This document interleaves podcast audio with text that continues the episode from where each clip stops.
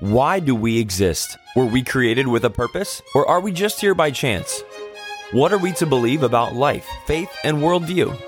Welcome to the Universe Next Door, focusing on answers to the questions we all consider.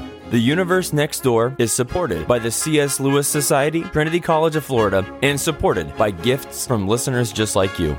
Discover more resources and continue the conversation at apologetics.org. And now, your host, the research professor of Bible and theology at Trinity College of Florida, author and speaker, Dr. Tom Woodward. Welcome to the Universe Next Door. This is Nick Shalna, and we are going to continue the second part of the interview with Dr. Gary Habermas that Mike Sherrard and I had done. Uh, and Dr. Habermas is probably the world's leading expert on the resurrection. I say probably because I want to be generous to the other experts, um, but uh, go back and check out part one if you hadn't listened yet. It was on doubt, and Dr. Gary had given us some very helpful advice on how to deal with doubt, both in ourselves and in conversation with others. And in the second part of the interview, we're going to get into the evidence for the resurrection and how that practically plays out in a conversation. So go ahead and please share this podcast, The Universe Next Door, with a friend or with a family member. Uh, we are on Apple, we're on Spotify, Castbox, pretty much anything that you can use to listen to podcasts we're on. So go ahead and share it. It only takes a second. And we hope you enjoy the second part of this interview with Dr. Gary Habermas uh, as much as we did. I'll just re- register. Well, Dr. Gary, let me ask you this. Um, in addition to to doubt, and just so you know, we're in a defending the resurrection series right now, and doubt is like that's a huge part of the reason we're doing this. So I'm really glad that uh, we got to cover this. But when we talk about doubt, let's say you have a PhD, uh, Mike, you're the president of a ministry, I'm a pastor. We've all put hours and hours and hours into studying. What do you say to the average Christian listener who they want to go and defend the truth of the resurrection? They want to share the gospel and see their friends saved. But what do you think is like the biggest challenge they might face in trying to do that? Not having all of the education yet, not like having maybe just started, let's say, a few years or even a few months into their Christian walk. Yeah, I, I know a bunch of people who are really good and don't have any degrees. So you can't. It's not degrees, uh, and I know you're not saying that necessarily, but uh, a lot of people do it on their own, and they're very, very good at it. But the kind that write me that really bother me, they get on your nerves. They're often emotional doubters, but here's what they're doing when they write to you. I've been reading Rudolf Bultmann lately. I've been spending a lot of time reading this atheist or that atheist, and I think I'm doing pretty well. But there's eight areas where he's really getting me off my game. Can you help me with these eight? And then he tells me how much he's accomplished, and he's done two, and he's questioning eight. So I have to write to him. I'm going to say, it, irrespective of whether they have a degree or not, but I have to say to them, look, dude, learn not to read people that bother you. If they bother you and you can't handle the objection on your own, I'm not saying don't go to anybody else, but if you can, you can answer two questions, you can't answer eight. Don't read them until you got your emotions under control, because all it's going to be is a roller coaster ride for you. I'm just telling you. All right, all right, I'll do that. They write back three weeks later. Hey, can you answer these three more questions? I'm still reading this other atheist, and I'll say, stop it. Just, just stop it, because don't, don't study guys you can't handle, and don't talk to people you can't handle. You're not helping the cause of Christ. You'll come off looking like you don't know what you're talking about, and then they'll tell that story and maybe use your name. You know, if you're a local pastor, I mean, you know, this this hurts ministry. So um, people like to d- jump in, and you know what they'll tell me? This tells you a little bit of. I'm not saying I'm not a psychologist, so I'm not going to say obsessive compulsive disorder, but it's a little bit of a obsessive compulsive personality type, not disorder. But what they say to me just makes me laugh. But they'll say, "I say, why are you reading him?" Oh, I just want to get the best of the objection so I can answer the best. Well, you can't even answer the, I'm saying to myself, you can't even answer the easiest ones. So leave this guy alone until you can handle it. You got to work Yeah, up. yeah. You can't start on this guy. So they, they jump in. They're just all kinds of mistakes people make. And, and then what the Christians, you guys started with this, what the Christians tell you is so misleading. Oftentimes they'll say, well, don't doubt anymore. Just stop and practice Mhm. faith. Okay, that sounds wonderful. But I'll tell you what, It's not going to work with me. and, and, the, and the key women in my life, and I mean this with all my heart, the, the key five women in my life, and then of course I've got daughters too, who are doing really, really well with the Lord. Every one of these women, they'll say, don't get me wrong, I'm happy for the evidence. I listen to the speaker that comes in and talks about creation, talks about what's wrong with uh, genocide, what's what's uh, how do we know Jesus is Son of God, resurrection. I love them, but I don't need them. And I said to my wife, who's one of them, uh, Mike already mentioned my wife. Uh, my wife and my four children died in 1995 of stomach cancer, but I'm remarried. And and she, and both the wives would have said this. I'd say, well, if somebody asked you a question you couldn't answer, I mean, it tore you up. Would you? Would it bother your faith? And without, uh, they just go, no, not at all. I'm secure. I'm not worried. I'm not going to heaven. And I think, and I know what you guys are probably thinking. I think to myself, oh, if I could have, if I could be like that and just have that kind of faith no matter what, but that's not my psychology. So it takes all types. And by the way, I'm not, I'm not criticizing that. Mm-hmm. I think that kind of, I think that mentality is fantastic. Sure. Yeah. Right. Well, with that in mind, I mean, you have written, I'm trying to phrase this question in the most careful and helpful way I can. You've written over 40 When you books. don't, I'll make fun of you No, for that's it, so fine. Don't worry about it. or it. maybe just shut me off and then nobody can hear me. um, so, I mean, you've written so much on the resurrection. You're coming out with a new book that's like a phone book. It's almost like as big as some of the books I've written. Uh, and so I'm just kidding. I haven't written any books, but, but what do you, let's say you have like 20 or 30 minutes with somebody you must have a few evidences that are like Dr. Gary Habermas's favorite go-to evidences. What might those be? And we're doing the resurrection, right? On the resurrection specifically, sure. I mean, they're asking me about the resurrection. yes. Right, right. Yeah. I would give my minimal facts argument. And I can give it. I can Yeah, I can state the argument in 1 minute. Now, it's going to take time for people to unpack it with me and ask Mm. questions, but it's not hard to state the argument. In fact, somebody just said in print the other day and I didn't take this badly. They said the minimal facts argument is a very simple argument. They meant not simplistic, but simple because you can get through it very easily. And here it is. I will take facts which critical scholars take. I will treat the New Testament the way critical scholars do it. I will use data that they will allow and not use data that they don't allow. And these could be atheist, agnostic, um, avowed non non Christian authors. Often they're New Testament scholars, and but they're not Christians. And I will take their facts, and I will argue for. Lately, it's been a half dozen facts. I go from anywhere from you know three to seven over the over forty years, and I, and I change that. You go, why do you change the facts? Well, not because anything's being disproven because they're not all required in certain circumstances, or somebody wants to ask about one or two of them. But I, right now, I would use six facts, and I would say these six are established, and you're virtually not going to find a single scholar, no matter how liberal. They only have to be a scholar. They go, why do you say that?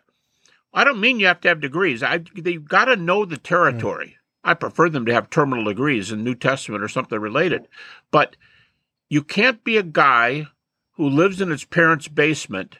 I'm just giving a caricature of what you hear in the news today. A guy who doesn't leave the house. He's pretty old now. he doesn't leave. He's never studied, but he calls himself a scholar, and he's going to refute everything you say. And what he says comes out sounding like a, key, a tea kettle that's screeching. It's already boiling and it's screeching. Mhm. They're angry, they're mad, they put you down. And like I said earlier, I don't believe in the resurrection is not an argument. It's a discomfort. It's a it's a uh, it's a personal testimony that you don't believe it. Mhm.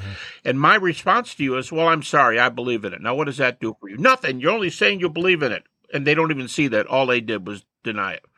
Um, I'm not talking about God. And then they go, by the way, Jesus never lived. Okay, right. Give me a break. Because even the skeptical scholars ignore those guys. Right.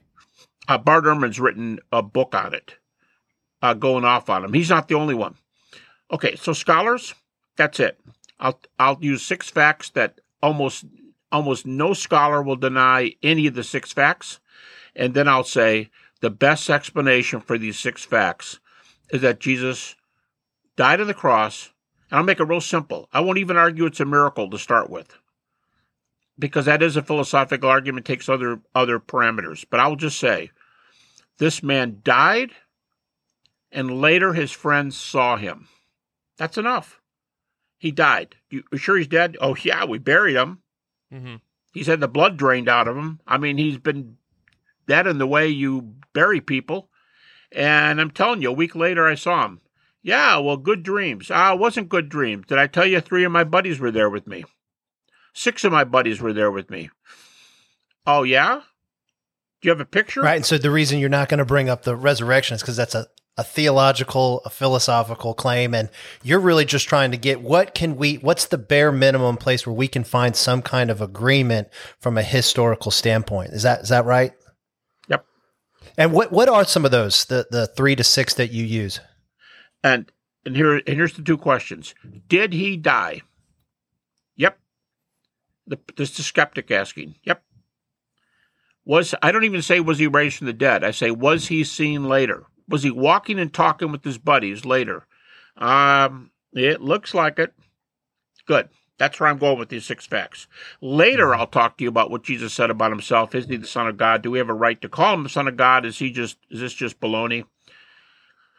And did God do it? Because by definition, even David Hume, a miracle is an event caused by God or a supernatural agent. So that's what it is by definition. That doesn't mean they happen.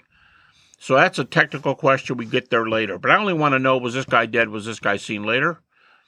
And I use their six facts and say, yeah, you're not going to get out of this one. Because I've got a, a, bunch of, a number of unbelievers are friends of mine. Bob Price, uh, John Loftus, they're friends of mine. They'll tell you they're friends. And I would say the same thing about them. And I'd sit down and push with them. I said to one of them, he's a big football fan. I said to one of them, the first time I met him, I said, I wished you lived next door to me, and I have the football package for my family. I wished you came over and sat in my living room every Sunday afternoon and you and I could argue. I said the first time I met him. And then I said, and let me tell you something.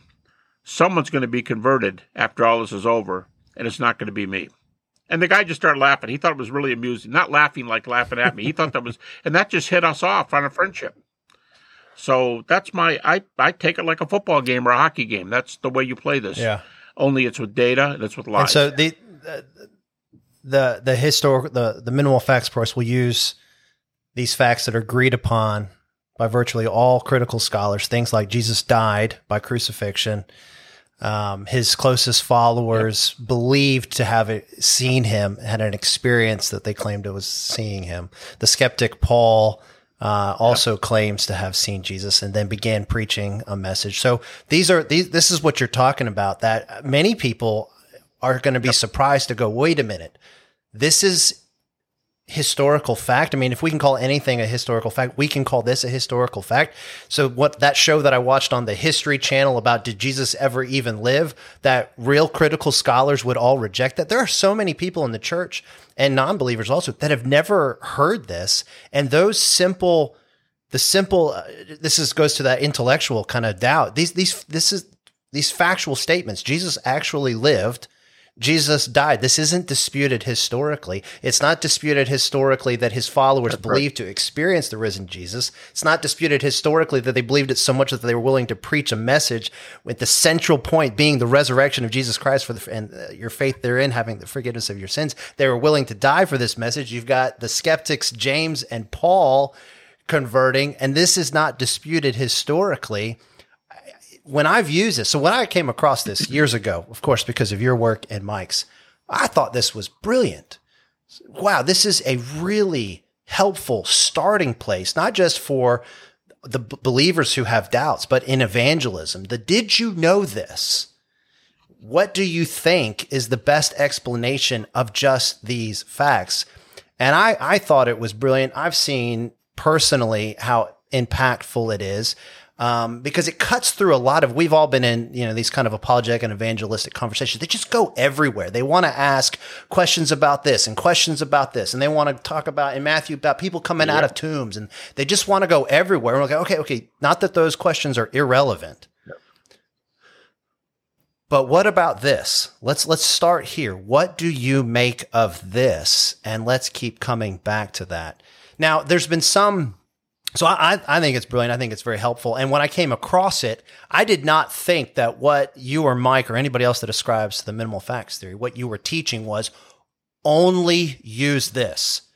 Don't ever use any other approach. But recently, it seems like there's been some criticism of the minimal facts approach, saying that we need to go for a more inclusive, a cumulative uh, facts sure. approach.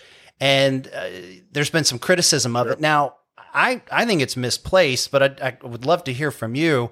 Are you insisting that both in scholarship and in personal evangelism, only use the minimal facts approach and don't bring anything else in?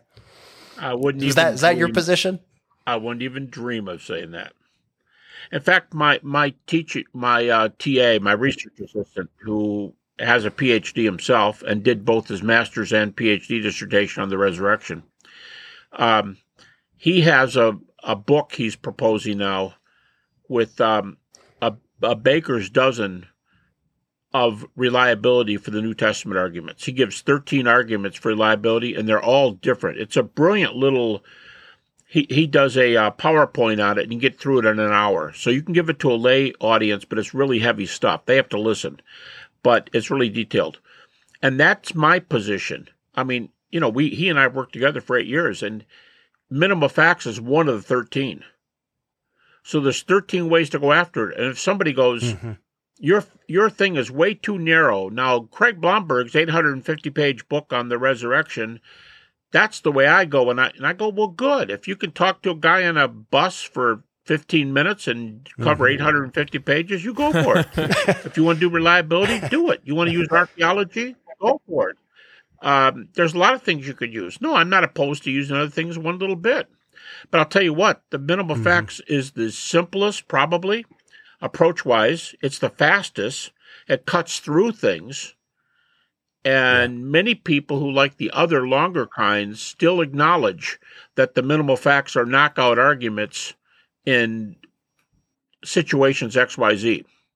In fact, if you guys know the philosopher uh, Angus Menuge, who used to be Angus Menuge was the president of the uh, Evangelical Philosophical Society for years, and he's he's a PhD philosophy and, and philosopher, and he was reviewing something I'd written, and he said, he said Gary Habermas's minimal facts argument. I love this phrase.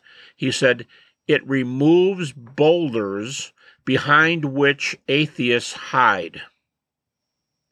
So if the minimal facts argument mm. uses facts and disarms the person, here's a trend that we see coming. Very few, and I keep emphasizing, established scholars with uh, terminal degrees in a relative, relevant area. We're not talking about those who get angry and go off on Jesus. Period. That they're not they're not in view here. I'm not saying there's no answers, but there's a lot of answers. There's too many, but I'm not dealing with them. Um, today, there seems I'm getting ready to publish on this there there seems to be um, a shortage. If you're a critic, there seems to be a shortage of uh, critics who are willing to take one theory, one alternate theory, and stand on it. They don't do it. In fact, two of the biggest just passed away. Gerrit Ludemann, who took the hallucination theory, and John Shelby Spong, who took, well, it's mm-hmm. it's hard to name his theory, um, but he believes only only Peter had that experience, and it was uh, transferred to everybody else. Um, they both have passed away in the last year, and they're two of the main ones. Notice they're very elderly because in, in elderly times with elderly people, those guys have been around, and those theories they could do it, and people would it'd be hard to respond harder to respond to them with a plethora of data. When you can narrow down the facts and nail them on it, Here's the here's what most critics are doing today. Mm-hmm. It's like this. Mm-hmm. No, no, no. I, I don't take any one theory. I'm I'm going to give you a shotgun thing because if A doesn't work, B will. If B doesn't, J will. And they want to be able to go up and down the list. And I think the reason they want to go up and down is because, as Bart Ehrman even says when he was a Christian, when he was an evangelical, he used to love people to take naturalistic theories because he would have them in the corner in no time and they wouldn't know how to respond. He said, "No, I don't. I wouldn't do that now because I don't think I was doing mm-hmm. the right thing." But mm-hmm. that's that's what's happening with the minimal facts. It it it removes these boulders that people were real happy to hide behind and say, "What I think happened was blank," and now they're just going, anything anything works but resurrection well mm-hmm. it's it's so. a helpful tool because in a very confused time where people have access to all of the ideas of all time through through their smartphone right? Uh, living in a very pluralistic society. People have these kind of quilt if you will worldviews. They have just uh, just combined beliefs from all over the place and people are in many ways just very confused about what is real and what they even what what do they even believe so a tool like the minimal facts approach i think is very helpful today because of its simplicity mm-hmm. and it allows you to gain some clarity and find a helpful starting place in a relationship with somebody to really discuss the truth of the gospel well i, I also just wanted to jump in real quick and say that uh, if you have not read The Case for the Resurrection, this is the book where you can find the minimal facts argument. Please read it. It will literally change your life if you haven't studied the resurrection. And if you have questions or doubts, please read The Case for the Resurrection. Uh, and, and Dr. Gary, while we have you just for a couple more minutes, I, I wanted to ask a couple questions from listeners. Uh, a few years ago, there was a panel where you and Jordan Peterson had done something at Liberty University. And I remember you made a funny comment after he had spoken a little bit about the resurrection. You said, We'll get the resurrection straightened out at lunch. Um, now, do you mind if I ask what that conversation was like?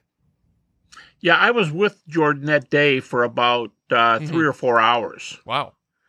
And that, it was no, it was nothing like a normal conversation like, "Well, what about this theory? What about that theory?" He was super super open.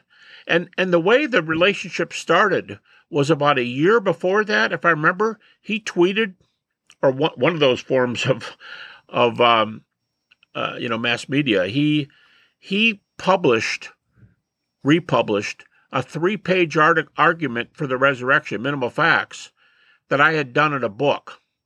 And he took the argument and put it on his site. And he said something like, This may be the most important question I've ever entertained. Now, I don't think he meant my article. I think he meant the general mm. question of resurrection. But so the conversation started, Nick, by him saying, This is where the, I, am real interested. And then he asked me, Would you do a podcast with me on the resurrection? And he asked me. Hmm. So We've never done it because days after that happened was when he announced to the world that he'd gotten sick with um uh right. What? Yeah and, and his and then his wife had cancer very serious cancer and they were put on the shelf for a while. Now he and i have corresponded since then but i'm not sure that that podcast will ever happen but we had a very fruitful conversation. But nick not like the kind where i was twisting arms or pulling teeth I was saying things like the minimal fact stuff, and he would just respond like, "Yeah, yeah, yeah. I I've got to do more thinking about this. That that that's that's really good. That's like that's what I mm-hmm. remember about the conversation. It was not definitely not antagonistic, but it wasn't even what if, what if, what if. Wasn't even that. Mm-hmm. Yeah, he strikes me as someone who's, of course, I, I don't know him personally, just what I see publicly, is somebody who's very intellectually honest that he's almost like a slave to his ideas and must follow them where they lead. And in a sense, that's an admirable quality because for, for many people, right, our emotions and our volition gets in the way and it's more of we're afraid of what's true. We're anxious about what is true, and that distorts our, our view of reality. But uh, just the example that Jordan, I think, can set for for many people is pursue truth, follow it where it leads you, and submit to what is true. And of course, as Christians, we hold that in Jesus Christ is the ultimate source of truth, and we are to submit to Him as as Lord. So I don't mean to take more time, Nick. I know we're, we're wrapping it up and you got some things there. So no, I, I would agree with you 100%. He really, I, I'm indebted to him in a lot of ways, and I'm also indebted to uh, Dr. Habermas here in a lot of ways. It's just thinking is so important and it's something that we, we have to do more of. We have to think on our own and follow the evidence where it leads, which is why we're doing this series. Um, and, and Dr. Habermas, if we could just do one more question, uh, what is your interpretation of the 1 Corinthians 15:29 passage where Paul says, "Now if there is no resurrection, what will those do who are baptized for the dead? And if the dead are not raised at all, why are people baptized for them?" Now, is this your question, Nick, or is that from the, an audience? That's my question. Audience? That's oh, my okay, question. But I'm a listener. Right. I listen to these programs after I publish them. um, my take on that is based on the fact that Paul never brings it up elsewhere, never encourages anybody to do this, never says, don't forget now you got some dead relatives you need to be baptized for. And uh, since he doesn't do that, and since that would be a very important topic, uh, if he did believe that, I think what he's doing is he is what today we would call um, refuting a person from their own presuppositions. I think what he's saying is look, you hmm. guys have issues. And 29, verse 29 follows verses 12 to 19. And in 12 to 19, he's been saying, What is a resurrectionless Christianity? And his answer is nothing. There is no Christianity. Mm-hmm. Well, what about the crucifixion? Mm. Sorry, you're still in your sins. The res- if there's no resurrection, there's no Christianity. In fact, verse 19, 10 verses earlier, says, We are of all men most miserable. But the reason he's saying this is because the Corinthians had issues, and if you read the scholars, there's about a half dozen major views as to what they think was going on with the Corinthians. Most of them say they had the Greek view that spirits could live forever, but bodies couldn't live forever. That's one of the options. But Paul's arguing against their view that the dead aren't really raised, and that would at least mean they're not raised bodily. So then when he gets up to verse 29, what I think he's saying is, hey, wait a minute. This is your problem. You don't think people can be raised and so on. So why are you being baptized, or maybe not you, but whoever it was they were talking about? Why are they being baptized for the dead if they don't believe in a resurrection? I think he's saying I think he's saying it's a circular argument. Hmm. You're re, you're refuting yourself. It's self self referentially an error. And and someone said, "Well, that's an easy comment because that's kind of like what you believe. I'm going to say, well, it looks to me it's like what Paul believes because Paul never brings it up again, never encourages mm. it, never. I think he's just kind of saying you guys are inconsistent. Yeah, I think that's a great answer. Well, uh, Dr. Gary Habermas, thank you so much again for joining uh, Mike and I here in the Universe Next Door. We'd love to have you back down the road. It has been a pleasure to have you on, and I now know more than I did about an hour ago. So thank you so much for that. And thank you for listening. Please, if you're listening over the radio, make sure you subscribe to the Universe Next Door podcast. You're going to hear extended interviews. You're going to hear more content that you don't hear over the radio. Uh, so thank you for faithfully listening to the Universe Next Door.